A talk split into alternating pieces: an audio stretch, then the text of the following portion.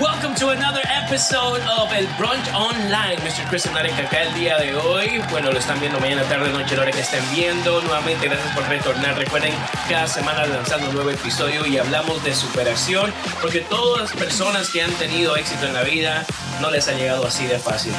Pero en este caso tenemos una invitada de lujo, es una amiga, es jefa, es eh, quien me ayudó a comprar mi casa y tiene una historia muy bonita. Le damos la bienvenida a Pamela Alcántara. Hola, Cris. Hola a todos. Gusto estar aquí contigo. Es más relajado acá, o sea, ya eh, como tenemos nuestras conversaciones en la oficina, fuera de, de, toda la formalidad de lo que es obviamente tu trabajo, que es un trabajo muy serio y que la gente tiene que tener confianza, vamos a platicar un poquito para que se conozca eso de cómo comenzó. O sea, eh, uno cuando tiene un trabajo por primera vez siempre hay experiencias, hay anécdotas, siento yo. Me acuerdo yo cuando trabajaba en el mall, yo tenía que llegar a trabajar y no sabía cómo ir, por ejemplo, no sabía que ir el bus y era el bus correcto, o cuando me tocaba, eh, te dicen, sí, esto vale tanto y te olvidas y cobras menos y te lo sacan del cheque. Hay unas anécdotas de todas maneras. En tu caso, antes de iniciar, quiero darles un poquito de de información. Pamela Alcántara, casi ya 18 años de experiencia en el mercado, es una broker, empezó como real estate agent, pero también es mamá, es una mujer que tiene diferentes hobbies que ustedes no lo pueden creer, que yo me acabo de enterar de unos nuevos recientemente. Eh, está empezando unos nuevos hobbies, pero tiene una historia muy interesante. ¿Eres del Perú? Así es, así es. Tengo aquí casi 18 años desde que llegué, empecé a trabajar en bienes raíces. Vine directamente a trabajar para, para, para una compañía de real estate, pero no, como tú dijiste, no ha sido fácil. Tenemos historias para contar. Pero ¿cómo fue eso? O sea, tú tienes casi 18 años en este país. Sí, exactamente. O sea, tú empezaste de una. Yo vine aquí eh, realmente, pues digamos que por amor, ¿no? Mi, mi, pareja en Perú vino aquí a Estados Unidos, se quedó a trabajar y en una de las reuniones que, en, que en, las que estábamos, unas fiestas en, la época de Navidad, eh, conocí a alguien que me ofreció darme trabajo eh, si yo quería venir a quedarme a vivir aquí. Entonces, en realidad, en la parte de los papeles, lo inicial no sufrí, ¿no? Porque yo vine aquí con, ya, ya con una visa para trabajar. Este, pero obviamente yo nunca había vendido pues ni un lápiz, ¿no? Este, yo en la universidad estudié economía y cuando vine aquí, pues eh, como todo el mundo no conocía a nadie, no tenía carro, este, no tenía plata tampoco. Pero ¿cómo fue esa, esa transición de tu tipo de vida eh, en el Perú a tu tipo de vida en Estados Unidos. Me imagino que hubo un golpe o no. Sí, por supuesto. Me, me, me, chocó bastante, ¿no? Porque obviamente yo estaba acostumbrada a mi independencia, a salir cuando yo quisiera. Este, en esa época, pues solamente él tenía auto y yo no tenía. Yo no tenía. Entonces, ¿qué hacía? Me quedaba en mi casa pues a limpiar y cuando ya, ya estaba todo limpio, después de tres, cuatro días ya no había nada más que limpiar, a cocinar, que Nunca aprendí. ¿Cómo? ¿Como peruana? Nunca. Ay, ay, ay, Mi esposo cuando dijo, me voy a casar con una peruana, voy a comer rico, pues hasta ahorita no se le hace. y todo eso, obviamente, tuviste tus tropiezos y todo lo demás, pero hay una historia muy bonita en el tema, en cómo fue esa... Y entraste en ventas, te metiste a real estate, eh, no hablabas inglés.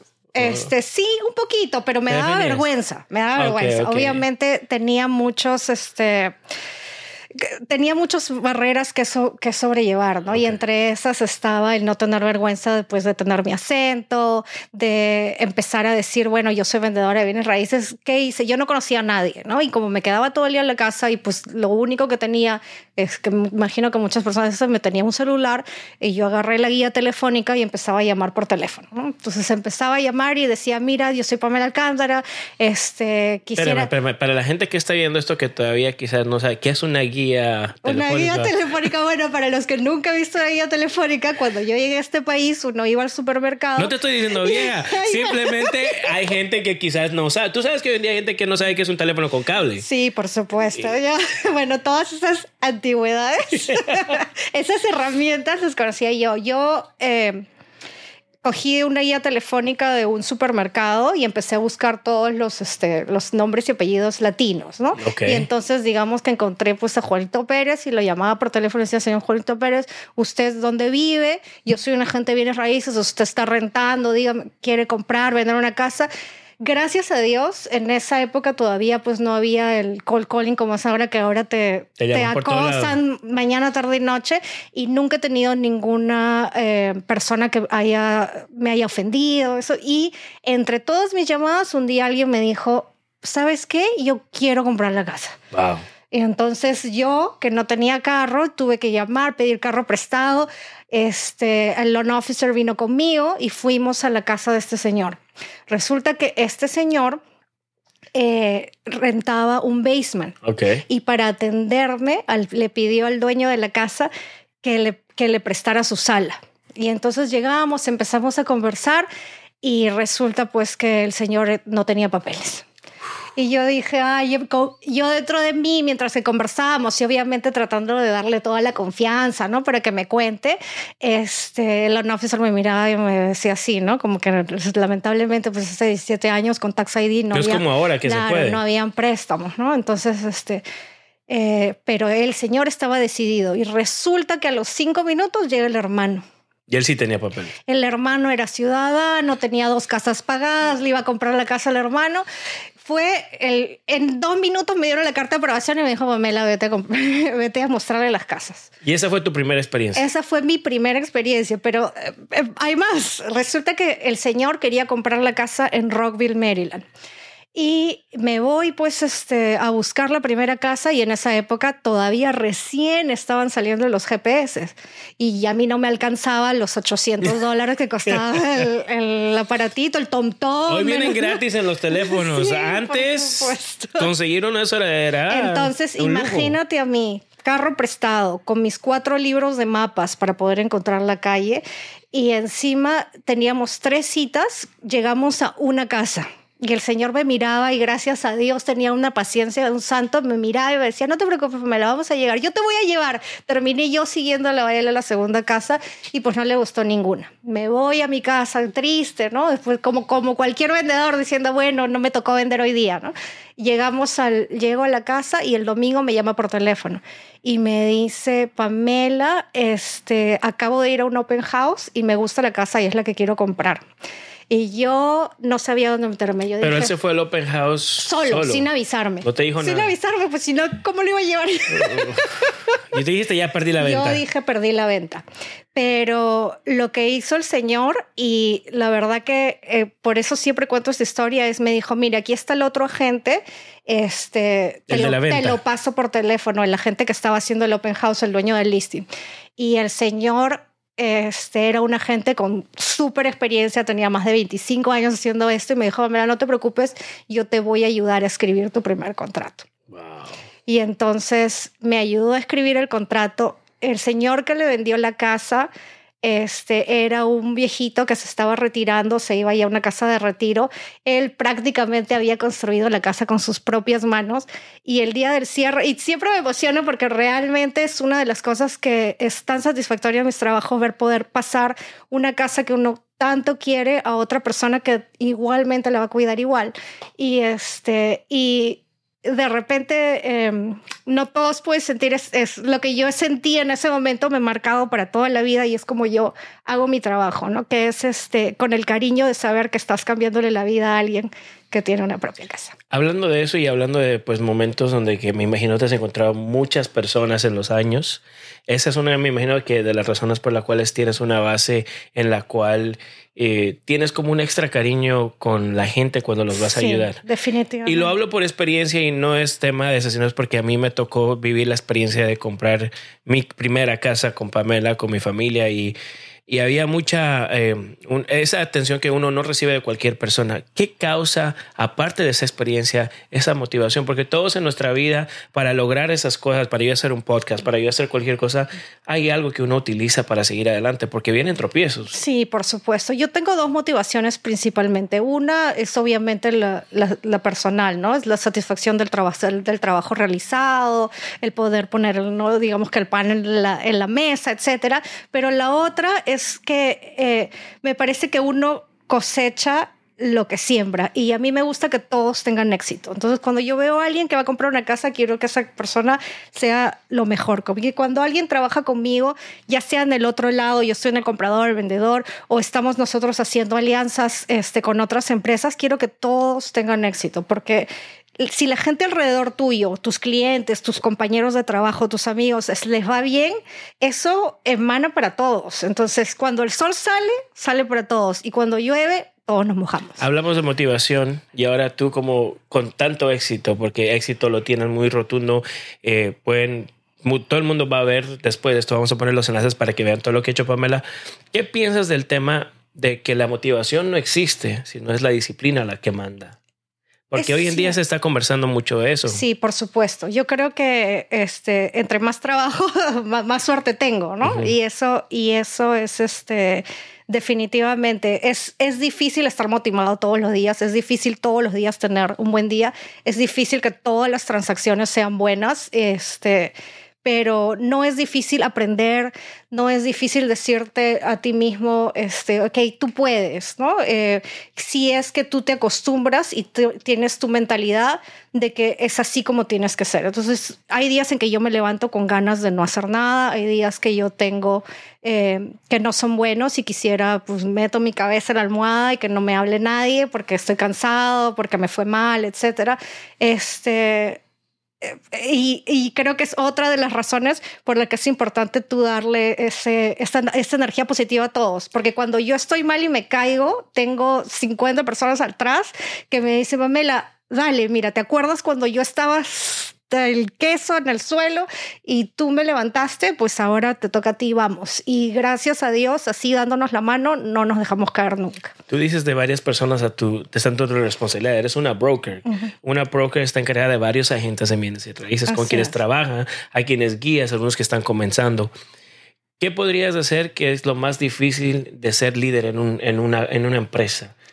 Porque hay muchas personas que es muy fácil tomar una orden, o sea, que te digan, mira, este es tu trabajo todos los días, pero tú como líder, como, como la, la persona que está en, en, la cabeza de tanta gente, ¿qué, qué es lo más eh, dificultoso que podría llevarse? Yo creo que una de las... Hay dos cosas que me han sido difíciles para mí. Una es eh, inicialmente poner mi ego a un lado y darme cuenta de que en una empresa o en una transacción esto, los que tienen que brillar son ellos.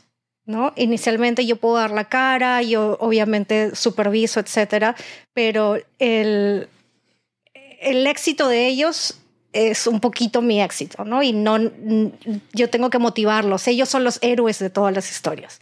Y luego creo que lo otro es este, he aprendido tanto de ellos que a veces siento que, no, a veces me siento, oh, de repente no les puedo dar tanto. Entonces, eso también me da otra vez más fuerza para decir, ok, no, si yo tengo que estar acá, tengo que estar tratando de estar un paso adelante en, en todas las curvas, ¿no? En la de aprendizaje, en la de liderazgo, etcétera. Entonces, siempre trato de, de estar, yo de repente suena cliché, pero yo vivo, respiro, todo esto, el real estate. A mí me encanta este trabajo. Es tu pasión. Es mi pasión. Entonces, y pero no es mi pasión simplemente por el hecho de ser real estate, sino por todo lo que envuelve. Y es tan bonito tener eh, un trabajo que, que, esté tan ligado con la familia, con la comunidad, con crecer, ¿no? con, con satisfacción personal, satisfacción financiera, que realmente este, creo que sin querer queriendo, he encontrado pues este realmente me tropecé con el real estate de pronto y me quedé y era y era mi destino.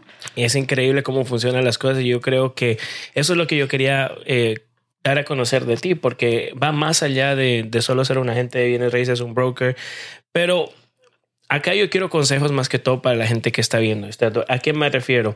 Tú hablaste de disciplina, tú hablaste de todo lo que tiene que ser. La motivación existe. Es un tema que quería tocar contigo porque tú tienes que tener algunos hábitos que los tienes que seguir para mantener esto a pie. Sí, por supuesto. El hábito número uno es mantener mi palabra. Las personas que me conocen saben que si yo digo A, es A hasta el final. Y si tiene que cambiar a, e, a B o a E o a C o a D o a F, lo que sea, este no va a ser porque simplemente yo lo quiero a ver una conversación cerca. Y creo que el, mi, mi, palabra siempre ha sido uno de mis assets fundamentales. Y, y, este, y las personas que me conocen me conocen por eso, ¿no? Que no soy una persona de que dice una cosa y a tus espaldas voy a decir otra, ¿no? Y eh, lo otro que creo que es muy importante es la habilidad de hacerle seguimiento a las cosas. Este trabajo de bienes raíces es el único trabajo que yo conozco donde no necesitas una educación formal, donde no tienes que endeudarte miles de dólares en préstamos educativos, etcétera, donde puedes hacer dinero. Pero así como puedes hacer un montón de dinero, también puedes no hacer nada. ¿No? Entonces, y eso está en tus manos. Entonces, para poder hacer plata en real estate, tú tienes que levantar el teléfono, ponerte delante de la gente y decirles, mira, este soy yo y esto es lo que yo puedo hacer por ti. ¿no? Y, no solamente decirlo, sino ser capaz de demostrarlo, de hacerlo, y para eso hay que educarse. Eso quiere decir que no solamente tienes que estar ahí, no eres un simple vendedor, eres un facilitador de lo que puede ser este, riqueza generacional en una familia. Entonces, es una responsabilidad bien grande. Si fuera fácil, todo el mundo lo haría.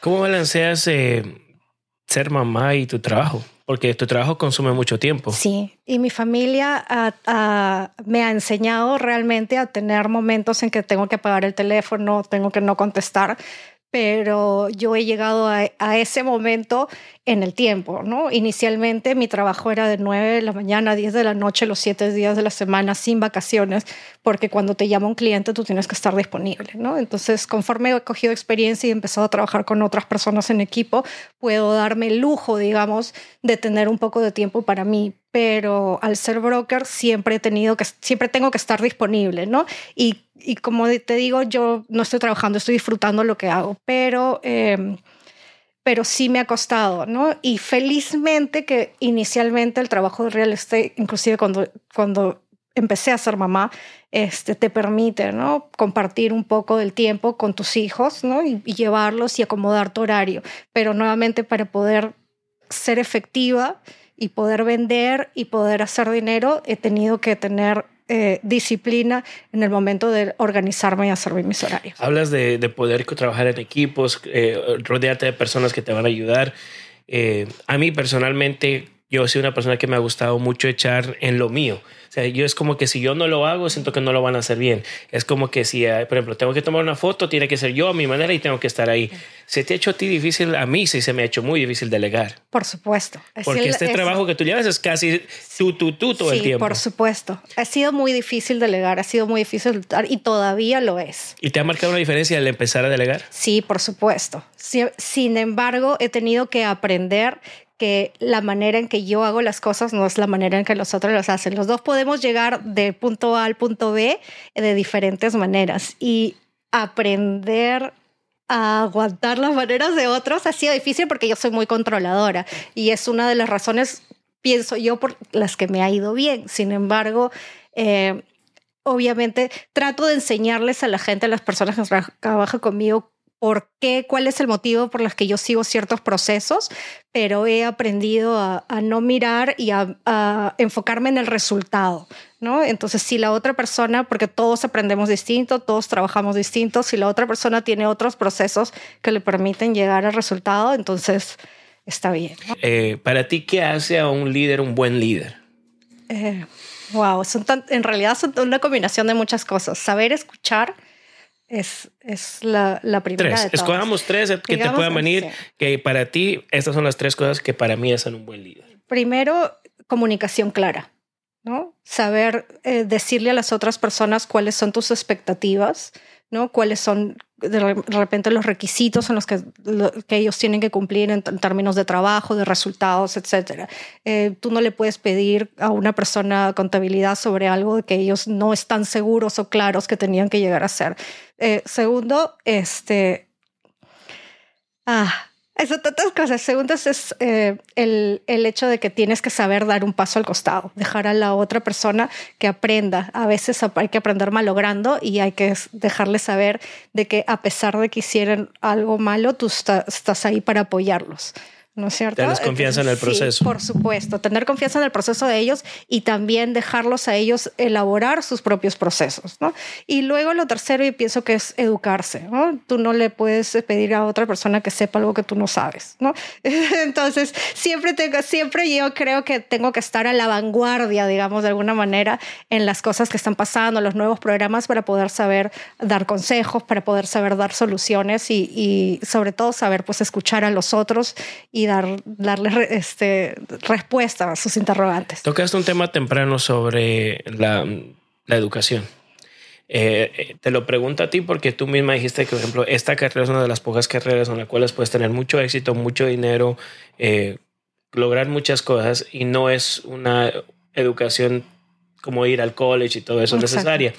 Ahora, hoy en día, como mamá, quiero que me contestes primero como mamá y después como tal vez sí varía como mamá, ¿cómo, ¿qué tú piensas de la educación? Hay mucha gente que dice que hoy en día que uno le va mejor a veces si no va y pierde su tiempo estudiando una carrera, porque al final del día terminan en otro lado. Hay tanta gente que se ha metido y ha estudiado diferentes profesiones y están trabajando de meseros, están trabajando en real estate, están trabajando en otras cosas que no es nada lo que han estudiado. ¿Cómo lo ves hoy en día como mamá? Bueno, como mamá, obviamente yo quiero que mi hijo estudie y te voy a decir por qué. Porque la educación formal, de todas maneras, aunque no terminas haciendo lo que, lo que tú estudiaste, te da... Eh, te da un, no sé qué, te da eh, la oportunidad de conocer eh, ciertos formalismos, procesos, formas de trabajo que de repente eh, no puedes tú obtener en la calle, digamos, ¿no? El hecho de saber investigar,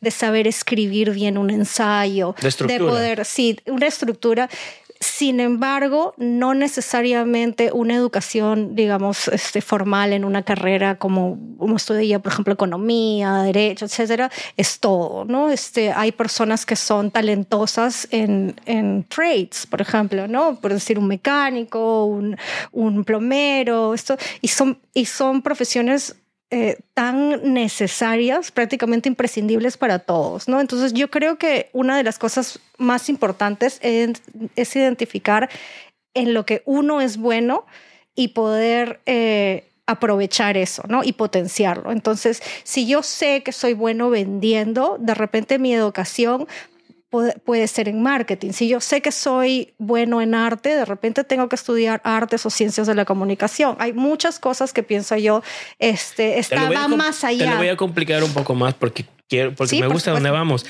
Entonces, obviamente como mamá tú quieres que, que, que, que estudie tu hijo, que quiere lo más, pero si él un día viene y te dice, mamá, yo no quiero estudiar, quiero dedicarme a esto. Yo sé que, o sea, hablemos de verdad cómo tú te sientes, pero yo sé que eh, uno quiere lo mejor, pero en esos momentos yo, yo me pongo a analizar, porque también soy papá y digo, si mi hijo me dice, yo no quiero estudiar, pero quiero dedicarme a esta profesión porque sé que soy bueno en esto. Entonces sí, pero lamentablemente eh, para todas las profesiones, a menos que sea la primera persona del mundo que nazca sabiendo, va a tener que educarse en alguna, manera, por supuesto. En nuestros países sucede mucho esto. Eh, no sé si tanto en el Perú, pero por ejemplo en Bolivia, que Sucede muchísimo entre los jóvenes, donde los jóvenes simplemente agarran una carrera para complacer a los papás. Entonces, a eso es donde más o menos me voy. ¿Cómo lo ves tú de esa manera? Eso me duele, ¿no? Me duele porque yo sé que eh, todos nosotros en algún momento nos soñamos, eh, soñamos sobre, sobre nuestro futuro. Entonces el hecho de que no podamos realmente comunicarnos con nuestros padres y poder decirles, eh, esto es lo que quiero, ayúdame por favor, quiero ser artista. Imagínate si yo le decía a mi papá que quería ser artista DJ. hace 30 años, este, hubiese sido una seria conversación, ¿no? Pero eh, obviamente em, estamos en un momento en que obviamente los padres y todo el mundo se puede dar cuenta que realmente cualquier tipo de profesión, arte, trade, te puede hacer dinero si eres el mejor. Entonces, hijo, tú quieres ser artista, tú quieres ser DJ. Yo no quiero que seas un DJ, tienes que ser el, number one.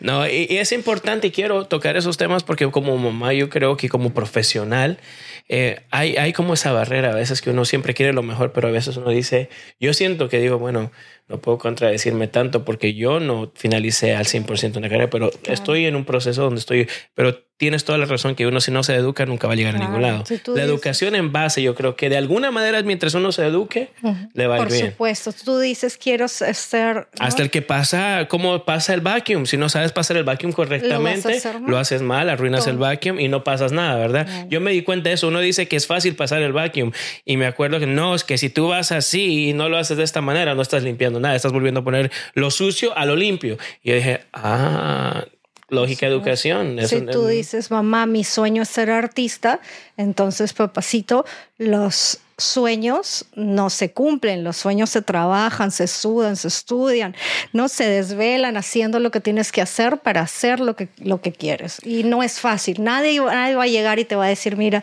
como me dijeron a mí, Pamelita, aquí te voy a ayudar a, escribir tu primer contrato, ¿no? Este, yo tuve la suerte, ¿no? Es una suerte y esa suerte... Pero eh, trabajaste en ese proceso para llegar Me ha tocado pagarla de regreso, ¿no? Porque la, eh, otra de las razones por las que me gusta que otras personas esto es porque a mí me ha tocado la oportunidad de tener personas buenas en mi camino y hay que ¿no? devolver esa.